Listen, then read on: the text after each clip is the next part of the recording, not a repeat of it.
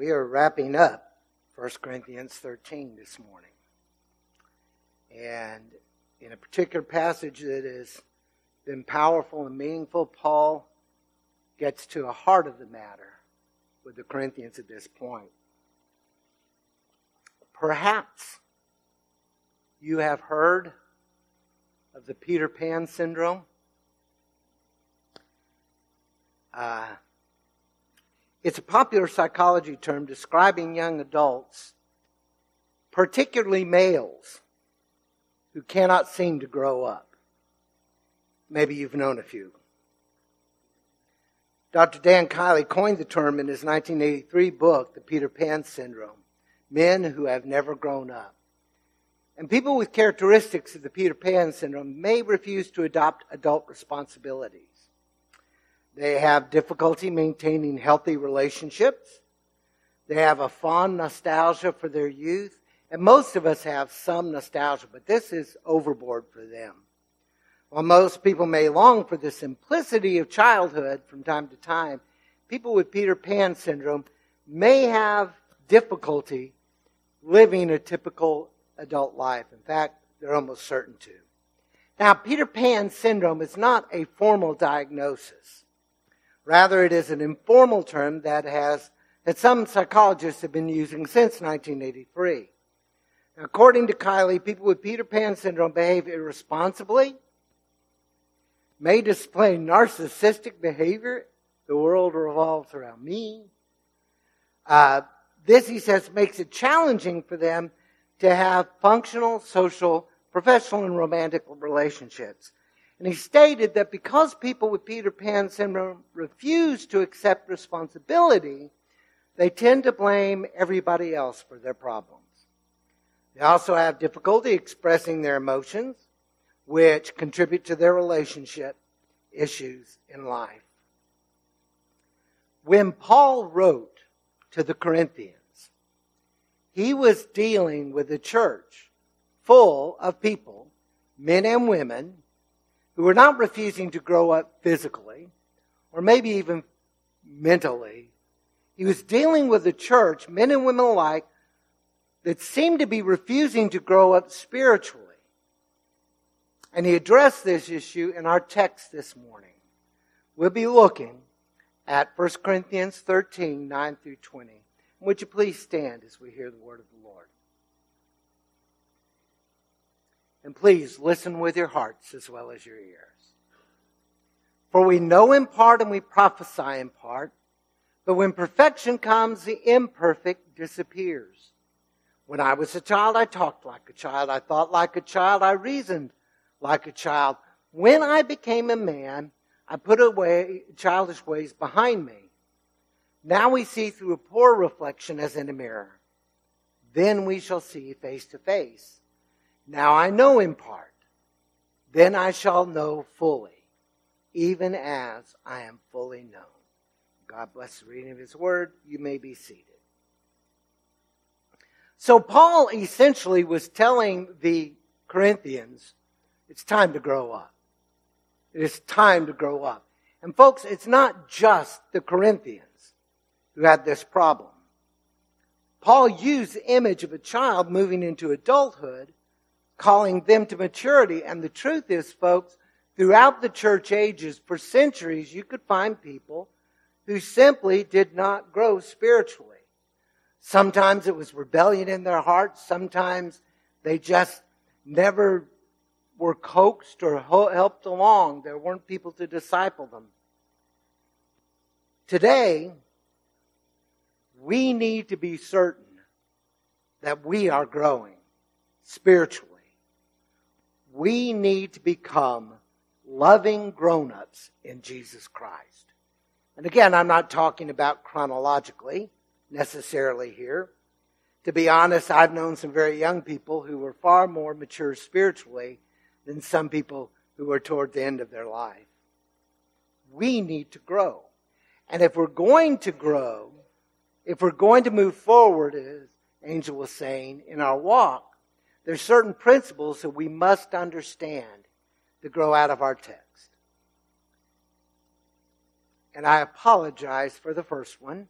I'm going to try really hard not to make direct eye contact because I don't want anybody accusing me of, of saying, well, this is you. So first, we must acknowledge that we do not know everything yet. Notice there were no amens. Uh, well, there are not a lot anyway, but we must acknowledge we don't know everything yet. Now, what is Paul trying to get at? Why does Paul, he breaks for a moment that discussion of love and comes to this statement that we prophesy in part and we know in part. Well, what was happening here, Paul indicated that the time of perfect knowledge had not arrived. He points to two important spiritual gifts prophecy and knowledge, both of which would have been very important to the Corinthians. Prophecy, having a word from God to speak into the lives of others, knowledge, having deep knowledge of God and all that He plans for our lives, those were important. But to insist that they had somehow arrived, which apparently the Corinthians were doing, because they had spectacular gifts, or they had what they thought were the best gifts, revealed that they were very far from maturity. Paul says prophecy and knowledge can only reveal so much. We will not know all of the mysteries of God. But he said, you're acting like, each one of you seems to be acting like mine is the most important, and I know that. They were acting like childish kids. Please notice that he's using the word childish. Nowhere does Paul say childlike. You remember Jesus said, if you want to come into the kingdom, you need to be like a child. And he wasn't talking about a child's innocence, but he was talking about a child's willingness to trust. Here, Paul is talking about childishness. You know what happens when there's a room full of toys scattered about, and two children come into that room. And it doesn't matter what toy they pick up, that's the toy the other child wants to play with. And arguments and fights ensue. And it becomes a problem. This is the way they're acting. They're acting like children who think, I don't need to know my ABCs. I don't need to know what one plus one is. I'm perfectly happy where I am. And you're trying to make me learn new stuff. And there are children who rebel. They were holding themselves in high esteem. And they were looking down on virtually everybody else in the congregation. Jay used to uh, used to joke that God loves everybody, but I'm His favorite. Some of you remember Jay Rustin very well. The Corinthians seem to believe it. We're God's favorite. He's given us the best gifts. We have the most. We know more about God than anybody else. And again, without trying to make eye contact, the arrogance that follows a know it all mentality is harmful to the church. It can be a dangerous thing when Christians insist it must be my way because my way is the only way. Now, please hear me carefully. There are certain bedrock beliefs and convictions that define the Christian faith all denominations that hold on to these truths, folks, are, are being very careful with what God reveals. The Trinity, the idea that our God manifests himself. He is Father, Son, and Holy Spirit. The deity of Christ. If I were to stand before you in the next month and tell you, folks, I've been wrong all along, Jesus was just a man, it would be time to form a search committee because I would have denied one of the most basic truths the virgin birth, the atonement, the death of Christ on the cross, and the resurrection are, are so essential to what we believe. Salvation by grace through faith defines the gospel. And then the hope of Christ's return. That we're not going to be abandoned. He is coming to get us and take us home somewhere. It may be a thousand years from now, and if it is, none of us will be here to welcome him. But those of us who know him will have come home to him because he defeated death. These are essential doctrines. But Christians will argue often about things that are not essential. When we argue that our preference for music is the key to having meaningful worship, we are either supposed to sing all hymns or all praise choruses, depending on what we prefer. And the moment we stray from what we want, we get huffy or we think, well, that wasn't very worshipful. And we had a good dose of both today. And I want to tell you, public thank you, Charmel. Charmel picked songs, as you will hear, that anticipated what the things I'll be saying today. And if we got rid of hymns, we're getting rid of songs that have stood the test of centuries, folks. If we get rid of praise choruses, we can lose maybe what Paul was talking about singing spiritual songs, singing songs straight from the heart. So, our preference of music must be my way. That's arrogant. Our favorite translation of Scripture is the only authoritative one.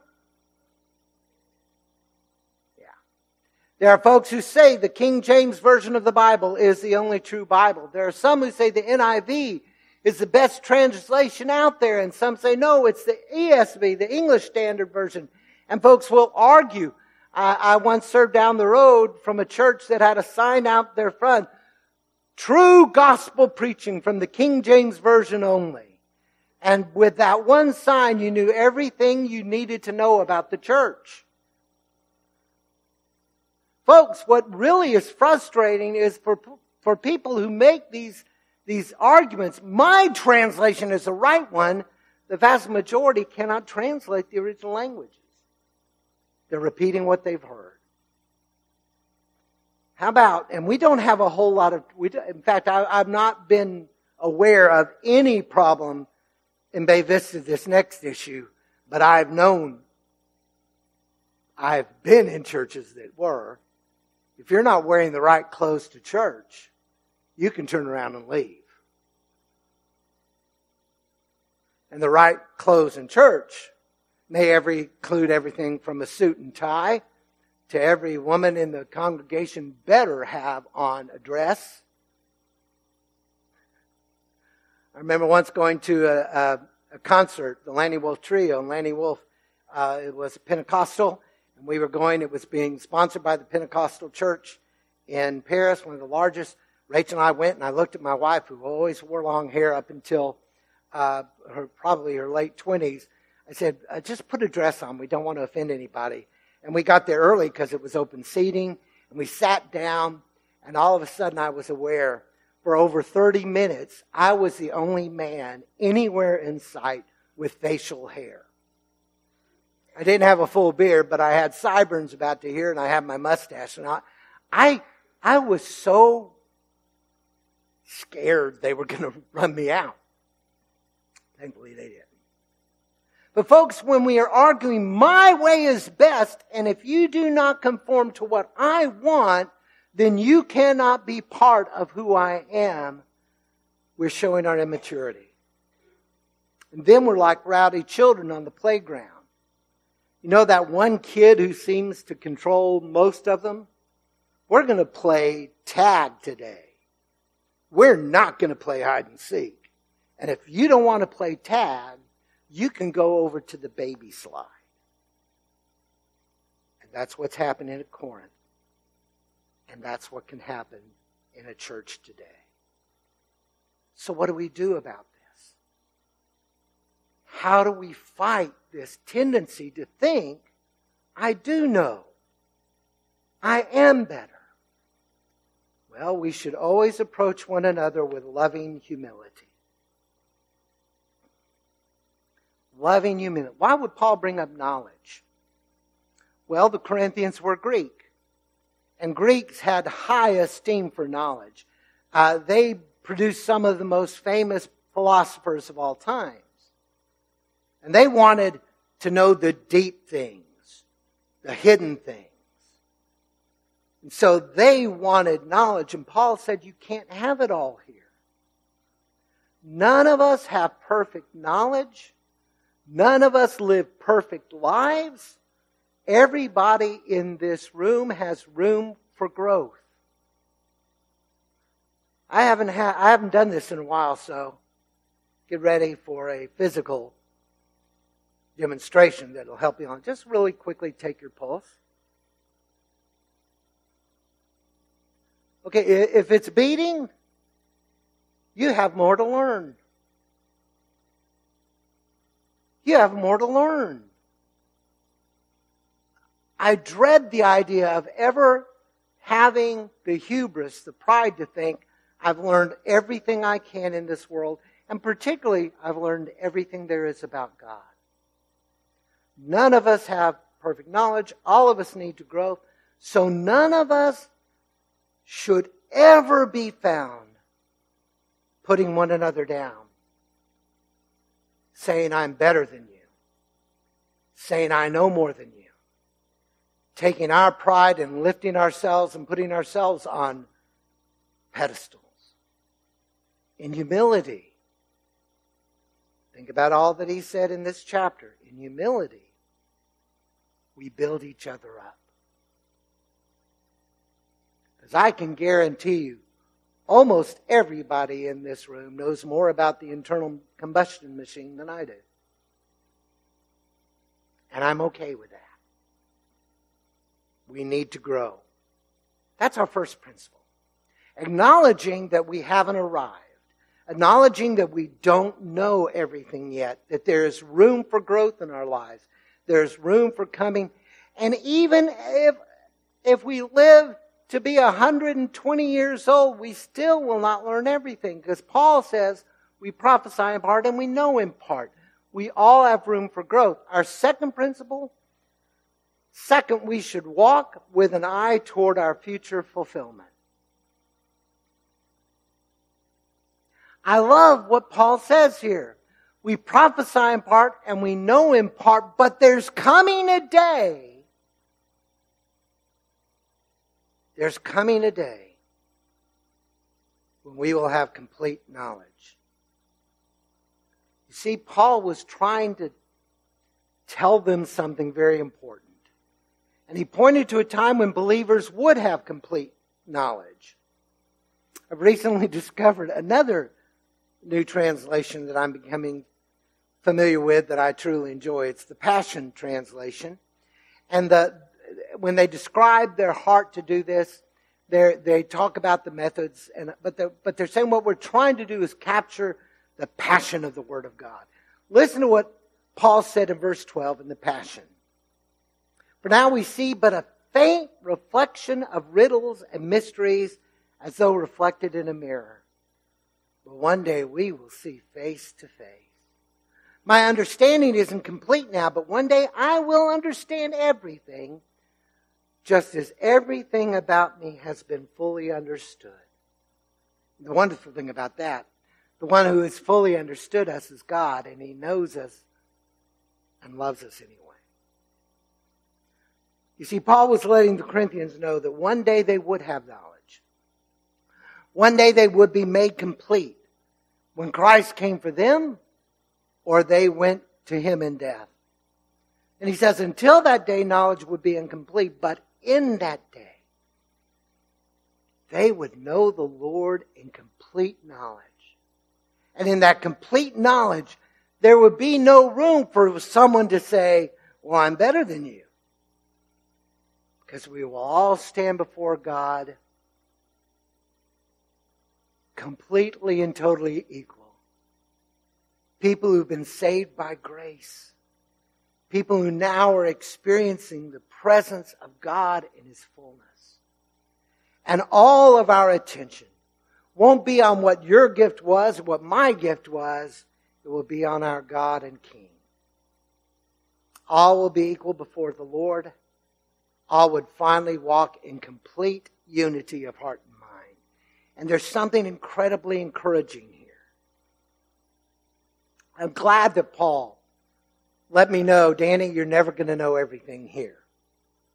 That takes a lot of pressure off of me. When I was a 20 year old pastor, I thought I had to know everything. People would ask me a question, and I didn't want to say I don't know.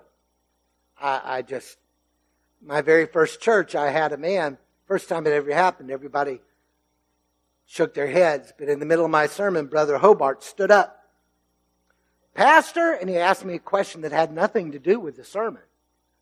And everybody's like this, okay. And as long as he was physically able, that would happen from time to time.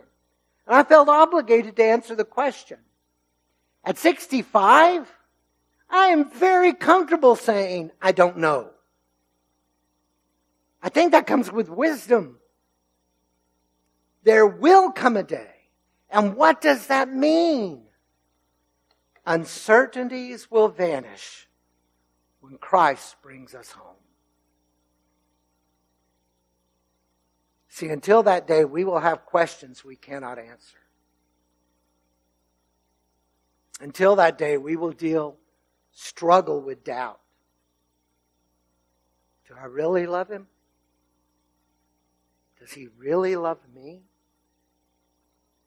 But When that day comes, we will bask in the wonder of what it means to belong to God. What it means to be part of the body of Christ in its completion. And in that day, all fear, all struggle, all pain, all tears of sorrow will be gone. For we will be face to face with our Lord and God. So as we face all these issues that we struggle with to understand, know there comes a day when we will be free from those uncertainties. And we can rejoice in the promise of a day when we are finally being all we are meant to be.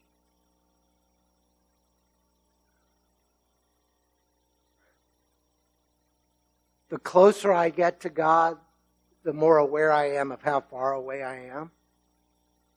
It's a phenomenon with anyone who wants to grow in Christ.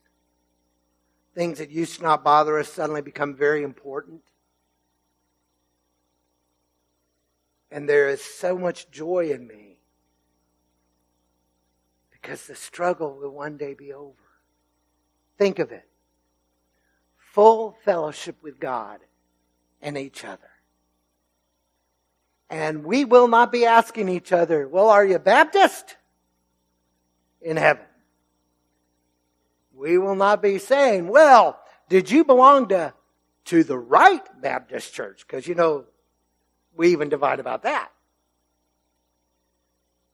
We'll be brothers and sisters standing before God. We will be free from the very presence of evil. We will be walking in wholeness. When the book of Revelation talks about the time when there will be no more pain, I don't understand that. And I know a large majority of you here don't understand that either. I can't conceive of a life without pain. It is such a part of who we are in our frail physical bodies.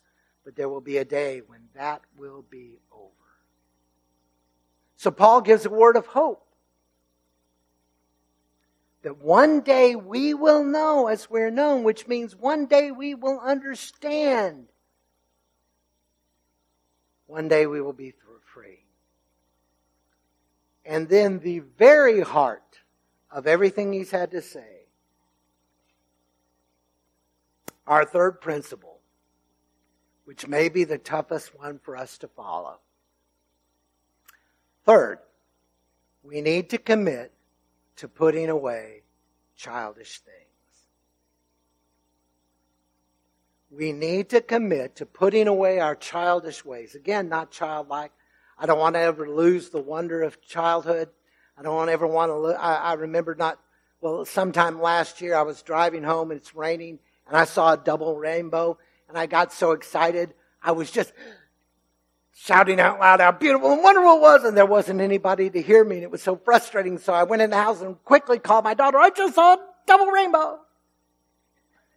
I don't ever want to lose that. But Paul said there comes a time we need to put away the childish things. And Paul used a personal illustration to show the way to the Corinthians. When I was a child, now there are some biblical scholars, many of whom I respect, who believe that verse 11 should be interpreted in view of verse 12. That Paul is actually talking about that moment in time when we will be fully known as we are known now. And this is just a kind of a way to get there. But listen again. Again, I want to read from the Passion Translation. Listen to verse 11. When I was a child, I spoke about childish matters, for I saw things like a child and reasoned like a child. The day came when I matured and I set aside my childish ways. Paul was speaking here in past tense. He's not looking toward the future. He's just saying, this is the story of my life. When I was a child, I acted like a child. But when I reach adulthood, if I am still acting like a child, there's something wrong. I believe Paul in this in this verse was explaining why the rest of the chapter was so important. Because if we don't love each other, it's the highest illustration of childishness in our lives. And we will always be thinking first and foremost of ourselves.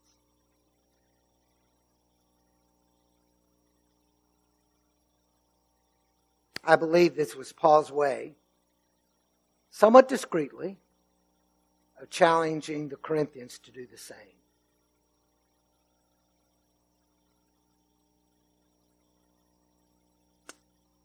Now, he was saying, I grew up. And the implication is, you need to start growing up, Corinthians. And he had continued this in the next chapter. Listen to 1 Corinthians 14 20. If you have any doubt that he's telling him you need to grow up, 1 Corinthians 14 20 out of the NIV, brothers, stop thinking like children. In regard to evil, be infants. But in your own thinking, be adults. A little baby is not thinking of how they're going to get rid of mom and dad. A little baby is not thinking about joining a motorcycle gang. Paul says an infant doesn't have evil desires as such. So it's okay to be like a baby there. Don't let evil reign in your heart or rule every decision you make. But you need to be growing up. In your thinking, in your understanding, in your spiritual growth, you need to grow up. And that's what he's saying in verse 11. It was time for these believers to move away from their childish ways. It was time for them to grow up in faith and in their fellowship. Clearly, they would not become perfect here. Just like this church doesn't do this perfectly. That awaited the future ahead. But they had to be growing and moving forward. It's time to start acting like a grown up believer in Christ. It's time to live for Him, to love for Him, to serve for Him as you reach out to others. Now, the truth about the Corinthian church, when I look at the Corinthians correspondence, it, it lets me know something. The Corinthian church reveals the childish things we must outgrow. If you've ever done an in-depth reading of 1st and 2nd Corinthians, you understand why Paul, Paul is saying you've got to put away the childish things. It becomes very clear. As we take a deep look at this church, we can see what's expected of us. You see, this church was full of division. What we sometimes call cliques. There were groups. And they were clearly identifiable. Some of them would identify with, well, who's the greatest preacher of all time? I am of Apollos. I am of Paul. And Paul said, some of you are even saying, I am of Christ, which implies nobody else is. They were arguing in their division who has the best gift. I do. That was their argument. I can do exciting, spectacular things. You just have a gift of service. I can speak in tongues, or I can work miracles, or I can do all of these things that Paul said in the first verses of this chapter. If I do those things and I do not have love, I'm nothing. Who is the most spiritual? All of these things. Folks, they fail to love each other. And that is the reason this chapter is here. This is not Paul digressing. He's not writing about spiritual gifts. Oh, oh, wait, wait. I thought about something. This is a parenthesis. He puts it right in the middle of the discussion of spiritual gifts because that's one of the key areas of their arguments against each other. And he says, desire the best gifts, but I'm going to show you a more important way right now, and it's the way of love. And it's most clearly seen their, their loss of love for one another, most clearly seen in their observance of the Lord's Supper. Chapter 11, Paul says, when you come together, you're not doing, you're not observing the Lord's Supper. Because some of you are getting drunk. Some of you are hoarding all of the food. And some of you are going away hungry. And you're not discerning the body. You're not considering your brothers and sisters in Christ. It's all of what you want. Now, I can spend all day telling you why they were wrong.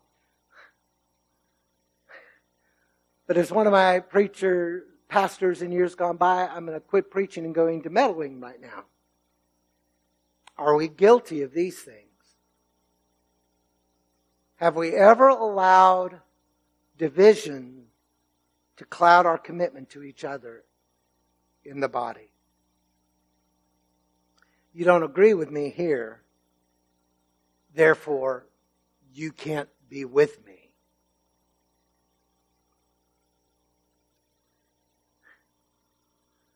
I have served in churches and this, this has nothing to do with spirituality per se, but I have served in churches that were basically equally divided between Democrats and Republicans. And they didn't always like each other. Am I going to allow a division? Because you may not like the, the songs I like. Or you may not like this translation I read from. That's going to be hard to keep in because I read from a lot, don't I? Uh, have we shown love to certain ones? There are certain people within our church that we hold up and we just love to death and look down on others. Are we concerned about the welfare of the body of Christ in this land? Do we understand that the church in America is in deep need of renewal and revival? And are we praying for the church? Not just the Baptist church, but all congregations that teach the Bible, all congregations that love the Lord. Are we praying for them? Or are we only concerned about our needs? We need to take an honest look. Are we selfish Christian children trying to keep people away from our toys? Or are we living and loving as members of a body that's built on reconciliation? We have a lot of commonalities in this congregation, part of because of where we're at. There's, there's a good number of folks within our congregation. When Bill brought up the chaplains, it was needed because this church historically has had a lot of military and military families within it.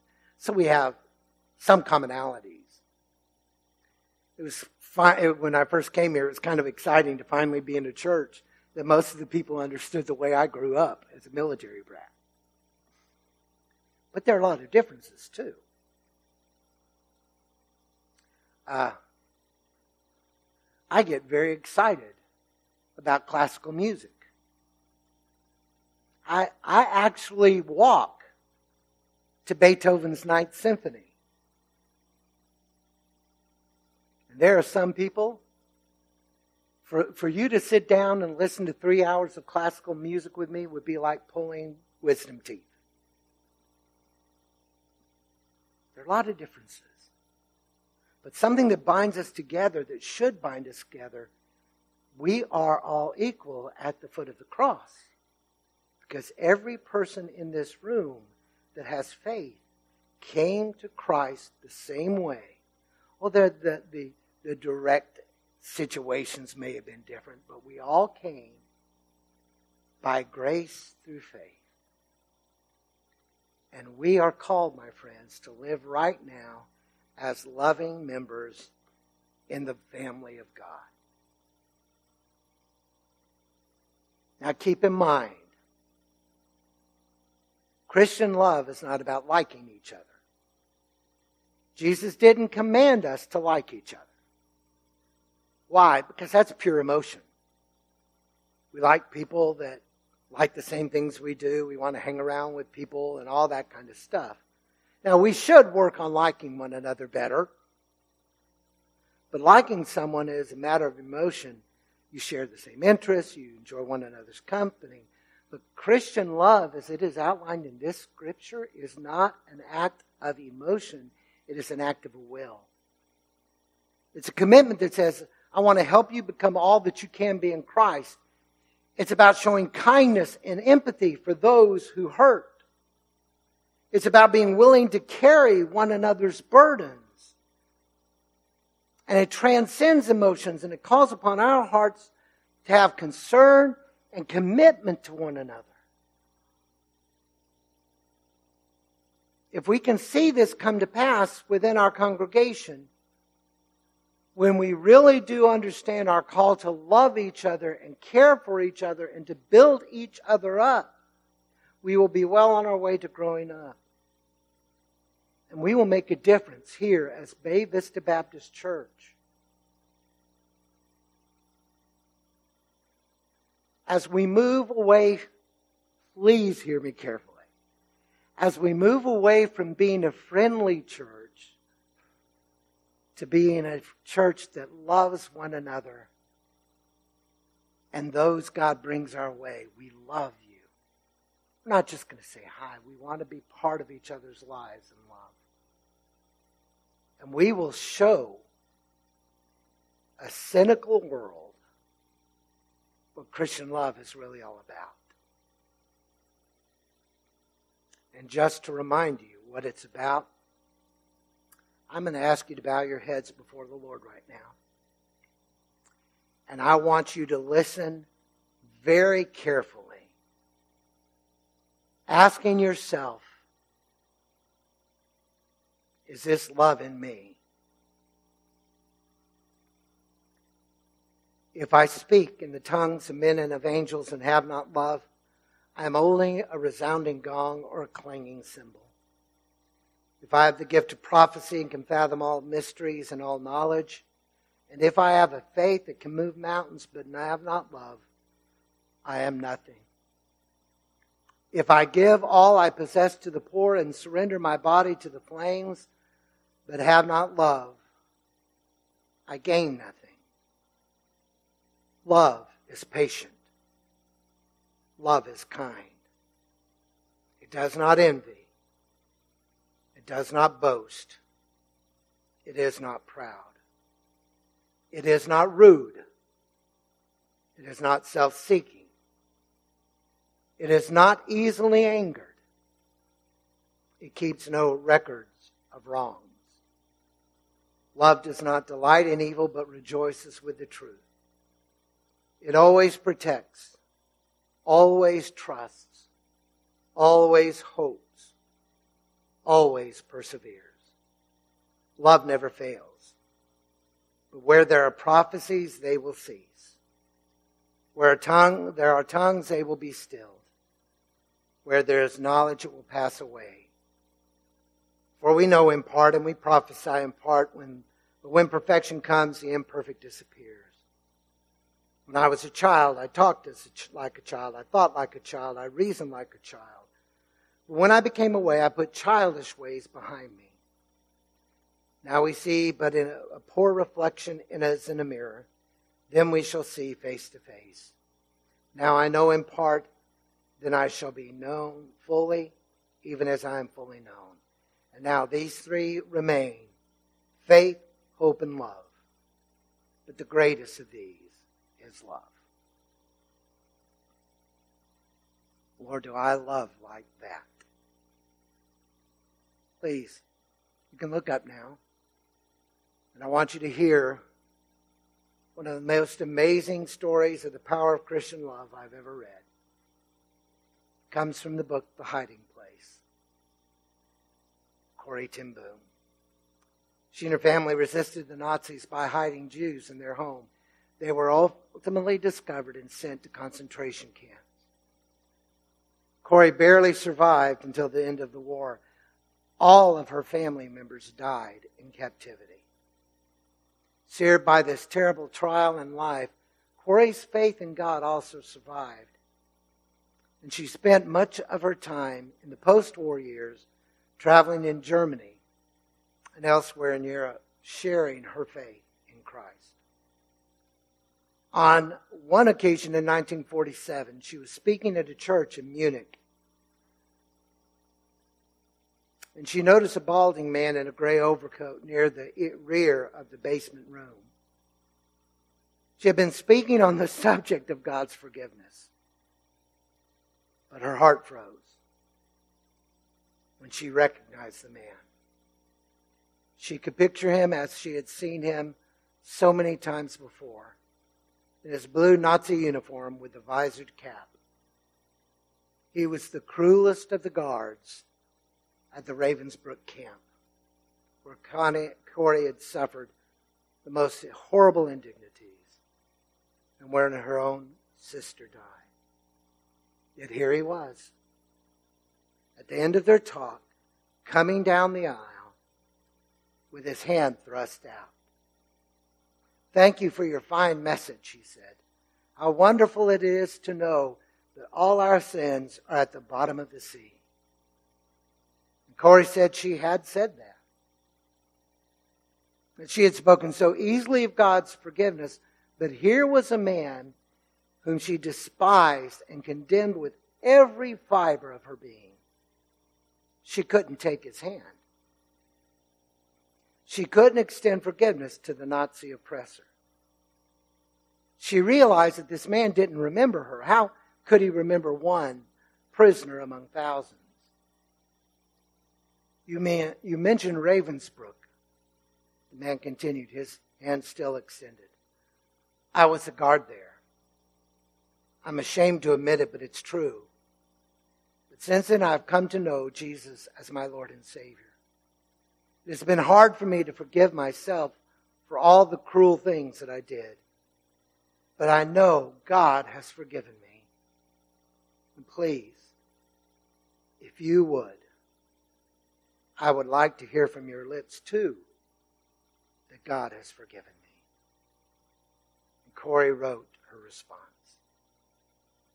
I stood there I whose sins had again and again been forgiven and could not forgive. It could not have been many seconds that he stood there, hand held out, but it seemed to me hours, as I wrestled with the most difficult thing I ever had to do. For I had to do it. I knew that. It was as simple and as horrible as that. Still, I stood there with a coldness clutching my heart. And so woodenly, mechanically, I thrust my hand into the one outstretched to me. And as I did, an incredible thing took place. The current started in my shoulder, raced down my arm, and sprang into our joined hands. And then the healing warmth seemed to flood my whole being, bringing tears to my eyes. I forgive you, brother, with all my heart. For a long moment, we grasped each other's hands, the former guard and the former prisoner. I had never known God's love so intentionally as I did then. That's the power of the love that can change our world. No, not everyone's going to come to faith. But there will be people who will. When they see us loving, caring, helping like this, then the stereotypes of what it means to be a Christian begin to crumble. And hardened hearts begin to grow soft. And the Spirit of God speaks. And the family of God is expanded. So today, do we understand that we've got to get rid of some things? Do we understand that we need to put the childish ways of life behind us? Looking forward to what is ahead for all of us and understanding our call to love one another.